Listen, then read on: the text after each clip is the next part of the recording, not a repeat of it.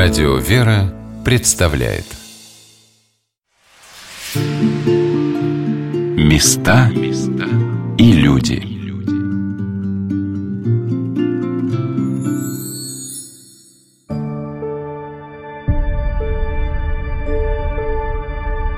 Как в каждом доме особенное место занимают самые значимые дорогие предметы – так как каждое государство бережно передает из века в век свое неоценимое сокровище, национальное достояние. Что же является для нашей страны главным ее богатством, что сохраняет Россия для вечности? Здравствуйте, дорогие друзья! У микрофона Анна Шалыгина. Ответ на этот вопрос мне захотелось найти в самом сердце Москвы, в главном храме столицы, Успенском соборе Московского Кремля, урак с мощами великих русских митрополитов и патриархов московских и всея Руси предстоятели Русской Православной Церкви. Именно они, прошедшие сквозь немыслимые испытания, сохранили и передают своим потомкам этот особенный ключ понимания и истории, и жизни. Важно суметь им воспользоваться. Но перед нами не дверь, не стена, отделяющая нас от неведомого мира.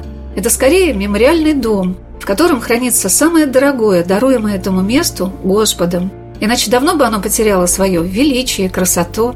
А как много веков тому назад, так и ныне – возвышаются на Боровецком холме белокаменные кремлевские соборы, и главными хранителями этих древних стен и того богатства, что в них сокрыто, являются московские святители.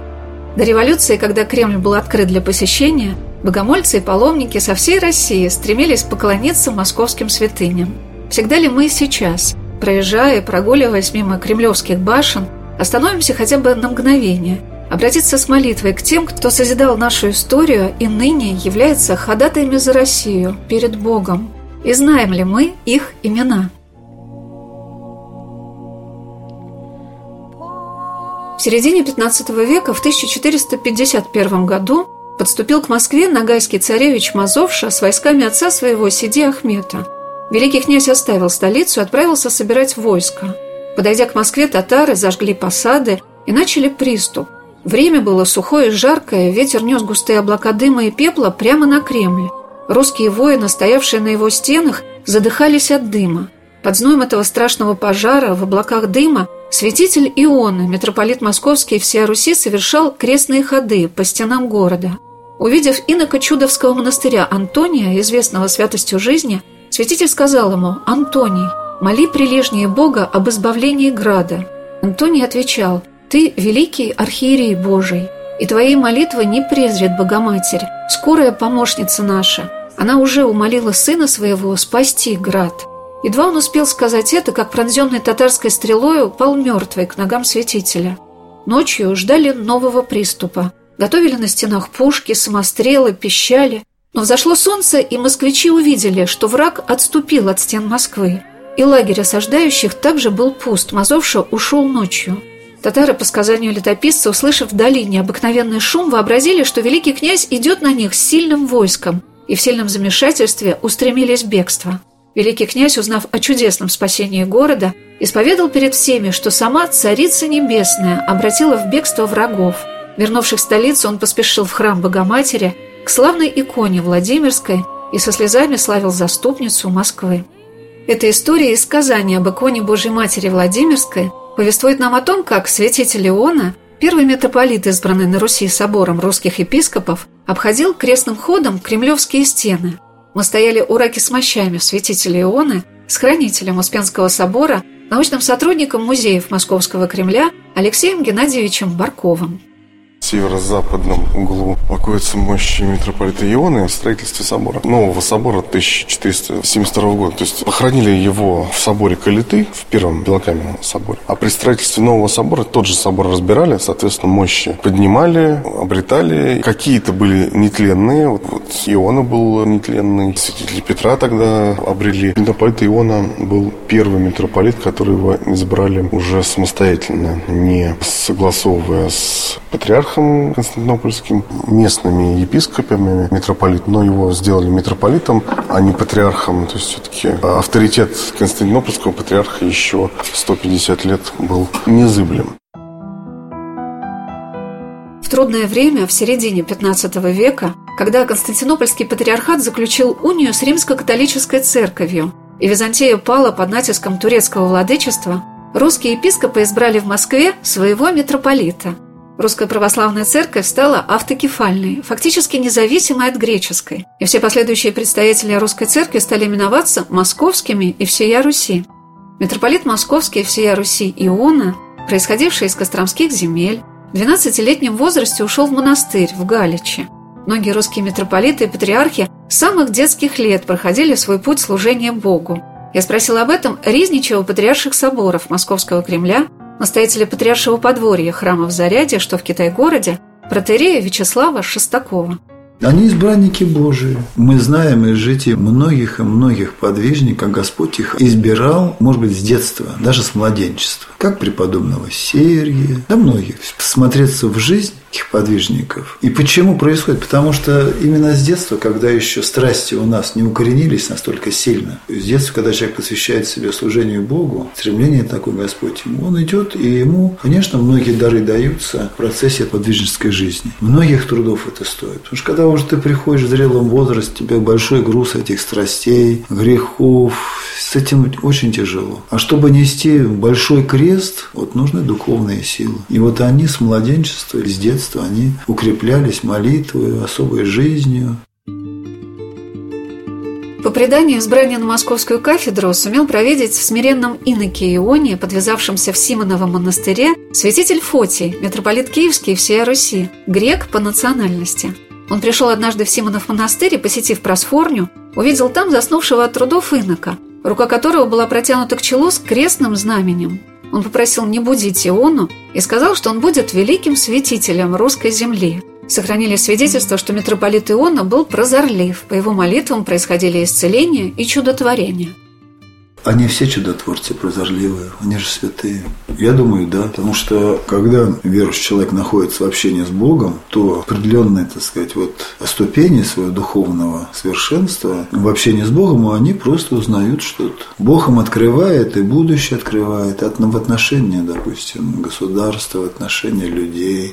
Это, собственно говоря, результат их молитвенной подвижнической жизни. Если каждый, кто там погребен, он жил такой жизнью, наверняка и прозорливость, и чудеса. Все это обязательно совершается. Собственно говоря, чудеса у нас являются одним из критериев признания святости человека. Для нас не должно быть в этом ничего особенного и удивительного, потому что иначе и не может быть у истинно верующих людей, которые видят дальше, понимают глубже, чем ну, большинство людей, так сказать, так, или около церковных, или тем более не церковных людей. Одним из чудес святителя Ионы, митрополита Московского и всей Руси, мощи которого были обретены 550 лет назад при строительстве нового Успенского собора на месте старинного храма, возведенного великим князем Иоанном Калитой, являлось то, как он напугал не только солдат французов, грабивших собор при нашествии Наполеона в 1812 году, но и самого императора, который приказал закрыть собор и поставить стражу – Неведомая сила не допускала захватчиков к разграблению серебряной раки святителя Иона, устроенной царем Федором Иоанновичем, и даже серебряный подсвечник рядом с мощами остался нетронутым. Два чуда известно происходивших от этих мощей записаны в XVII веке. Некий слепо-глухонемой человек пришел и горячо молился у мощей святителя вот, об избавлении его от болезней. И по рассказу, записанному в житии, крышка гроба открылась, свидетель протянул руку и схватил его за язык вопросу о том, как происходят чудеса. Благоговейно, в виде там сонма ангелов, а иногда вот так вот. Схватил за язык. Тот испугался и заорал, стал звать на помощь. И все, кто, значит, был рядом, поняли, что не мой-то заговорил. Действительно, случилось такое чудо. Второе чудо, тоже зафиксированное в житии. При Наполеоне, когда собор был разграблен, и здесь была конюшня, французы подошли, чтобы разорить раку серебряную гробницу святителя. Тоже приоткрылась крышка, высунул руку и погрозил им кулаком. В общем, то ли французы были уже давно нетрезвые и что-то с ними произошло. В общем, факт остается фактом, что серебряная гробница конца 16 века, серебряная, она сохранилась. Это факт очень многозначительный, потому что у нас практически все древние оклады были уничтожены при Наполеоне, переплавлены. А вот серебряная гробница осталась, и это чем-то говорит. О самом нашем, получается, воинствующем митрополите. Ну, такой грозный. Алексей Геннадьевич показал выставленные в особой витрине поручи и часть облачения из гробницы святителя Иона и митрополита Московского и всей Руси, при мощах которого совершались чудеса исцеления. Это присутствие в Успенском соборе такого числа прославленных предстоятелей Русской Православной Церкви делает Успенский собор огромным ковчегом с мощами святителей московских. Я спросила отца Вячеслава, как совершаются богослужения в Успенском соборе Московского Кремля, где, я уверена, каждый русский человек стоит с особенным чувством. Так и нужно стать, потому что в Успенском соборе почивают 10 святых наших первоиерархов. Поэтому так и нужно стоять. Как вы там служите? Со страхом и трепетом. И, ну, я думаю и уверен просто, что они сейчас ликуют всегда, когда там совершается божественная литургия, когда приходят люди, молятся. Ну, сейчас вот редко, а вот до вот этого периода карантинного, в общем-то, на все дни памяти святых мы там служили. Святители, которые там, мощи которых покоятся. Первым московским святителем, первым канонизированным московским святым, основателем Успенского собора в Кремле, по благословению которого был построен великим князем Иоанном Калитой первый собор на этом месте в 1326 году, был митрополит Московский и всея Руси святитель Петр. Это он пророчески сказал Иоанну Калите, «Если ты успокоишь старость мою и возведешь здесь храм Богоматери, то будешь славнее всех иных князей, и род твой возвеличится, Кости мои останутся в всем граде, святители захотят обитать воном, и руки его взыдут на плещи врагов наших. Его мощи были обретены при строительстве нового Успенского собора во времена великого князя Иоанна III в 1472 году. Их перенесли на время строительства собора в храм преподобного Иоанна Лествичника, который находится под колокольней Иоанна Великого. А затем мощи были положены под спудом в Петропавловском пределе Успенского собора. После оставления Москвы французами мощи были обретены вновь и положены уже в драгоценную раку, которая находится в алтарной части собора, а рядом с патриаршим местом, расположенным в соборе у южного столпа, в особой витрине хранится посох святителя Петра. Это посох митрополита Петра. Он в 17 веке был украшен серебряными позолоченными накладками, а сам по себе он был деревянный, такой скромный очень посох. Но он ему принадлежал, святителю Петру. Этот посох всегда участвует в поставлении патриархов его возили как раз в храм Христа Спасителя, и он, инсигния, это преемственность патриаршего служения, она соблюдалась через, опять же, посох Петра. Святитель Петр, понимая всю значимость возвышения Москвы в годы правления великого князя Иоанна Калиты, перенес митрополичью кафедру из Владимира в Москву и прибыл сюда на свое служение в 1325 году. Он был избран к первосвятительскому подвигу еще до рождения. Так же, как святитель Иоанна, в 12 лет он удалился в монастырь на Волыне. А когда преуспел в иноческом житии, его наставник разрешил Петру уединиться и основать новую обитель на реке Рать. Святитель Петр был искусным иконописцем. Его дарование и ответственность за духовную жизнь веренной ему паствы сделала его предстателем за Русь и перед татарскими ханами, и перед великими князьями, и перед константинопольским патриархом. Прозрев укрепление Москвы и объединение вокруг нее удельных князей, Русь получила в его лице защитника и ходатая пред лицом Божиим за новое государство. Ни одно событие в Москве не начиналось без благословения у гробницы святителя Петра – Шли ли военный поход, великий князь Дмитрий Донской, царь Алексей Михайлович, император Петр I, государь Александр I, благословенный, прибыл в Москву в 1812 году и в Успенском соборе призвал весь народ на защиту и помощь Отечеству. У мощей святителя Петра нарекались предстоятели русской церкви.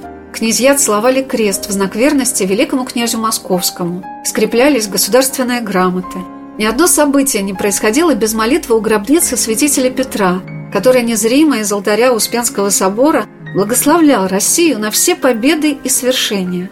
Благодаря святителю Петру Москва стала духовным центром всей Руси. Во всех событиях жизни до революции было принято прийти поклониться московским чудотворцам в Кремле. Так ли чувствуем мы сегодня значимость Успенского собора и московских святителей – не проходим ли мы мимо этих величайших святынь Русской Православной Церкви иногда с равнодушием и непониманием, часто просто с незнанием? Об этом я спросила настоятеля Патриаршего подворья храма в Заряде, что в Китай-городе, резничего патриарших соборов Московского Кремля, протерея Вячеслава Шестакова. Все и проходят, и проезжают очень часто мимо Кремля. Вообще здесь вопрос гораздо шире. Мы проезжаем мимо многих. Мимо храм Христа Спасителя, где лежит митрополит Филарет Раздов. Мы приезжаем мимо Елоховского собора, где святитель Алексей почивает своими святыми мощами. Мы мимо многого чего проезжаем. Наш народ. Но наш народ, он еще духовно спит в большинстве своем. И поэтому проезжает мимо. Так вот, по идее, конечно же, если бы пробудить наш народ к вере, наши бы храмы не вмещали бы всех желающих. А так свободно. Ну, по крайней мере, у нас тут в центре. Ну, а вот раньше же было по-другому. Раньше Кремль был это средоточие паломничества. Люди понимали, что такое пойти к московским святыням. Правильно, люди понимали. Но сейчас таких просто меньше. Нельзя же думать, что ничего не произошло. Ведь и 70 лет гоняния на церковь. И вот этот вот время, период такого краткого возрождения, но теперь с другой стороны, гонение на церковь со стороны либеральных, так сказать, сил и мировых, и отечественных. Это все влияет на людей, которые ну, слушают это все, как-то там по-своему оценивают, и не всегда это в пользу веры не всегда далеко. А как найти слова к ним? Потому что человек без молитвы, без веры, без церкви, он становится не способен воспринять простейшие истины. И это, конечно, накладывает серьезный отпечаток очень серьезные. На самих людей, на общество на наше, на образ жизни. И, насколько я знаю, вот из истории, последний государь, наш император, при котором в время Поста закрывались все театры, это был Николай I. А потом все, отступление, народ требовал еще развлечений и так дальше. Но сейчас об этом просто и не скажешь даже об этом. Ну и призовешь, все равно тебя не поймут. А большая часть народа, а как жить тогда без этого, без развлечений, правильно? Сегодня на «Волнах Радио Вера» мы рассказываем об Успенском соборе Московского Кремля, о том, что в этом главном храме столицы со времени его основания пребывают мощи святителей московских, которые были прославлены на протяжении многих веков истории Русской Православной Церкви и являются молитвенниками за нас пред престолом Божиим. В этом соборе московских святителей есть и митрополиты по происхождению своему не русские, но много потрудившиеся на нашей земле в укреплении украшений на ней православной веры – мы подошли с хранителем Успенского собора, научным сотрудником музеев Московского Кремля Алексеем Геннадьевичем Барковым к надгробию святителей Киприана и Фотия. В юго-восточной части находится захоронение святителей Киприана и Фотия. Это еще святители конца 14 начала 15 века. Киприан был болгарином по происхождению, Фотий греком. Но они, приехав в Москву и находившись в Москве, невероятно многое сделали для украшения русской церкви. Они были невероятно образованными людьми, книжными, начитанными. И вот, в частности, при Киприане в Москву приезжает Феофан Грек по приглашению митрополита. И он расписывал Благовещенский собор, Архангельский собор. Фотий тоже немало сделал для украшения Успенского собора. Много мастеров приглашал из Греции, которые здесь расписывали. Вот в том числе как раз Петр и Павел, которые здесь рядом стоят. Эта икона написана греческим мастером, очевидно, приглашенным в Москву. Их мощи находятся под спудом, не обретены. Можно Место приложиться, да, да, конечно. Захоронение русских патриархов и митрополитов, предстоятелей Русской Православной Церкви расположено по периметру Успенского собора. Если двигаться от реки с мощами святителя Иона и митрополита Московского и всей Руси, расположенные в северо-западном углу собора, по левую руку от алтаря, самым близким к иконостасу является захоронение святителя Макария, митрополита Московского и всей Руси, чье возглавление Московской кафедры пришлось в направлении государя Иоанна Грозного – который вслед за своим отцом стал именоваться уже не великим князем, а русским царем. О взаимодействии царя и митрополита сказал протеерей Вячеслав Шестаков – Каждый из святителей занимает всегда особое место. И Макарий, святитель, в этом смысле не исключение. Ну, во-первых, конечно, его святитель пришлось на времена царствования Ивана Грозного. Это сложный период, прямо скажем. И неоднозначно от них отношения были. Они менялись со временем. Ну и, конечно же, для нас особо значимо, что святитель Макарий, при нем возведен был вот этот собор удивительный Василия Блаженного, как его называют, или Покровский собор, что на рву. И вот среди ученых, искусствоведы, историков, историков, там у них главный вопрос, кто же его построил. Вот там вот имена, там разные, разные, разные, разные. И почему-то всегда они упускают из вида что не могли построить собор, и это без благословения правящего архиерея митрополита Макария. Ведь он главный создатель. Вот мы даже по опыту знаем, что прежде чем что-то построить, надо у архиерея взять благословение. Чтобы взять благословение, надо представить ему проект какой-то, документацию, чтобы оно видел, он это одобрил. Либо внес какие-то свои коррективы. Совершенно разные мнения идут. Кто-то говорит, барма и постник, вот как написано было. Кто-то говорит, вот итальянская школа здесь поработала. Ну, я вот на это смотрю таким образом, что русский человек, он вообще творческий человек. Если он где-то увидел что-то, даже если это итальянское, он его обязательно впишет в какую-то вот, использует, а может быть что-то подкорректирует. Идея начнется там, а закончится совсем другим вещем. Поэтому собор удивительный. Я думаю, ключевая роль как раз митрополиту Макарию это принадлежит. И я вот просто думаю, чтобы создать такое грандиозное сооружение, как собор от Покрова на Рву, оно такое наполненное как бы духовным смыслом различное, мог только святитель. Один из пределов Покровского собора Нарву или храма Василия Блаженного был посвящен празднику входа Господня в Иерусалим. Этот праздник еще называется Вербное воскресенье. К этому дню на Красной площади устраивали масштабную ярмарку. Вся площадь была уставлена повозками, павильончиками, готовились к Пасхе, торговали кто чем мог. А в самый день праздника из Успенского собора Кремля по высланной красным сукном дороге митрополит Макарий ехал, сидя на ослике, и держал в руках крест и Евангелие на обе стороны, благословляя народ. Под узцы осленка или жеребенка вел сам царь или ближайший придворный. Перед процессией ехала повозка, усланная коврами, на которой стояла украшенная цветами, лентами и плодами дерево вербы. На повозке стояли отроки и пели, а по сторонам располагалось множество придворных, церковнослужителей и их детей, которые сопровождали шествие на осляте, как оно называлось. Приехав на лобное место, митрополит, а впоследствии и все русские патриархи читали там отрывок из Евангелия о входе Господнем в Иерусалим, освящали вербы, затем они шествовали в Покровский собор служить молебен, а потом возвращались в Успенский собор и совершали там божественную литургию. Очень красиво. Я так вот иногда пытаюсь представить себе так образно, как это могло выглядеть. Было особое торжество, грандиозное, можно так сказать, такое духовное действие, шествие. Это же надо все, как вот, чтобы у тебя в голове все это вот представилось в твоем уме, чтобы это потом... Это же не просто так. Царя надо было убедить. А царь непростой, грозный. Я думаю, конечно, великий человек, святитель Макарий период тесного взаимодействия государственной и церковной власти, русского царя и патриарха Московского и всей Руси в Успенском соборе Московского Кремля проходили не только совместные богослужения, и шествие на осляте было не единственным действом.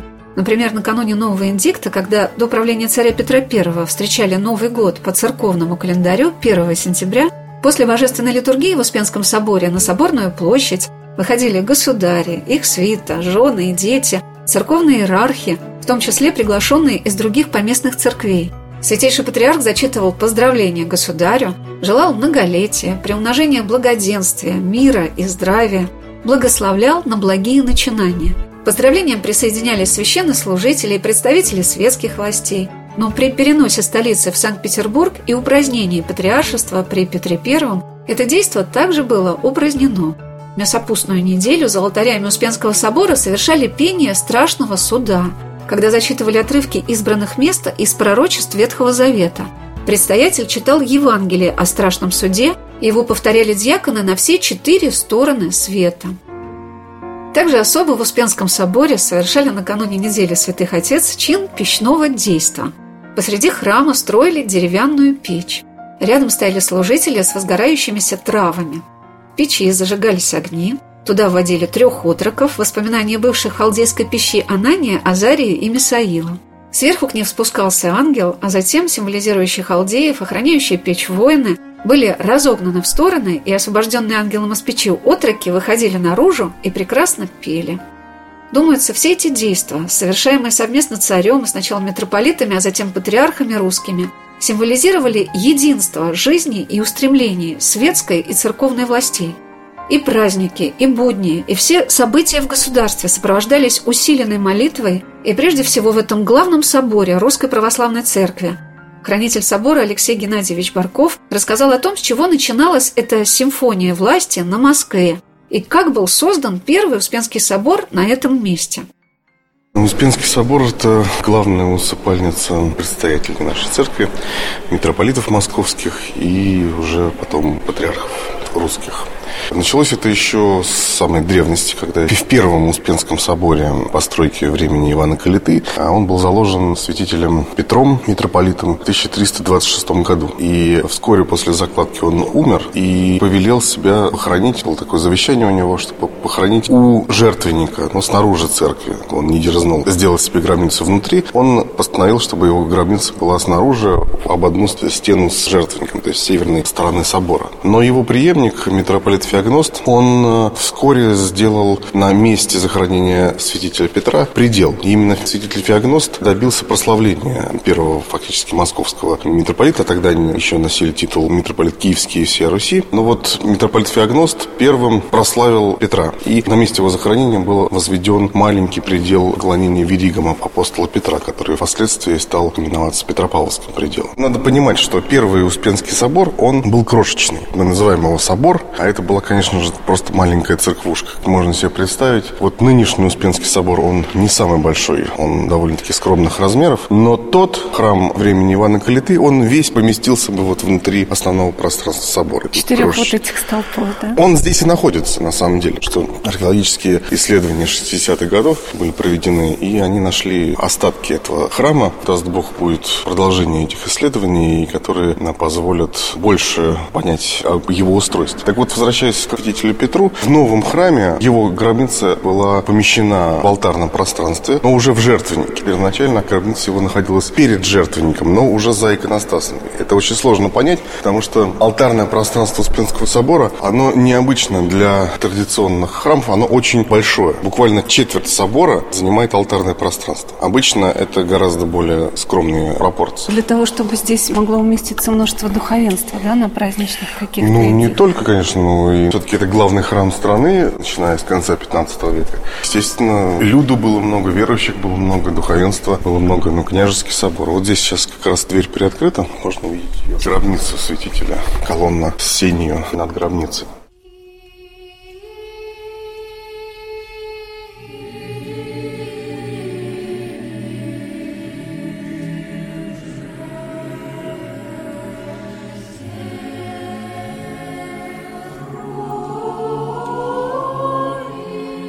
Стояли с Алексеем Геннадьевичем перед иконостасом Успенского собора, где сохранили всплески Дионисия и его сподвижников. И в присутствии святых мощей и чудотворных икон, представленных в соборе, являющемся также музейным пространством с драгоценнейшими экспонатами, невольно захватывало дух от того, что здесь молились все предстоятели русской православной церкви, и великие князья и княгини, русские государи и их благоверные супруги, которые лежат напротив в Архангельском соборе Московского Кремля. И незримо представлялось, как раздвигаются эти стены, для того, чтобы вместить под свой покров всех тех, кто хоть однажды приходил в этот собор, поклониться мощам московских святителей или приложиться к Владимирской иконе Божией Матери. А может быть, даже никогда и не был в Москве, но знал, что здесь свершились судьбы русские, и никакие поляки и французы – татар-монголы и другие народы не смогли разорить это место, хотя и золотые и серебряные раки с мощами были разломаны, и драгоценные оклады и паникадилы были увезены или уничтожены, но оставалось здесь самое главное, что заставляло это сердце Руси жить и трудиться – это молитва к Богу. Совершаемая здесь, она не угасает, как бережно сохраненная свеча русской веры. Этот дом Пречистой Богородицы – собор Успения Божией Матери, и в наши дни возносит к Богу свои молитвы. И думается, чем чаще мы будем вспоминать и креститься на золотоверхие купола кремлевских соборов, тем отчетливее услышим этот могучий призыв не забывать о том, что всегда хранила землю русскую в самые сложные времена. Оставайтесь на радио «Вера». Через несколько минут мы продолжим нашу программу об Успенском соборе Московского Кремля.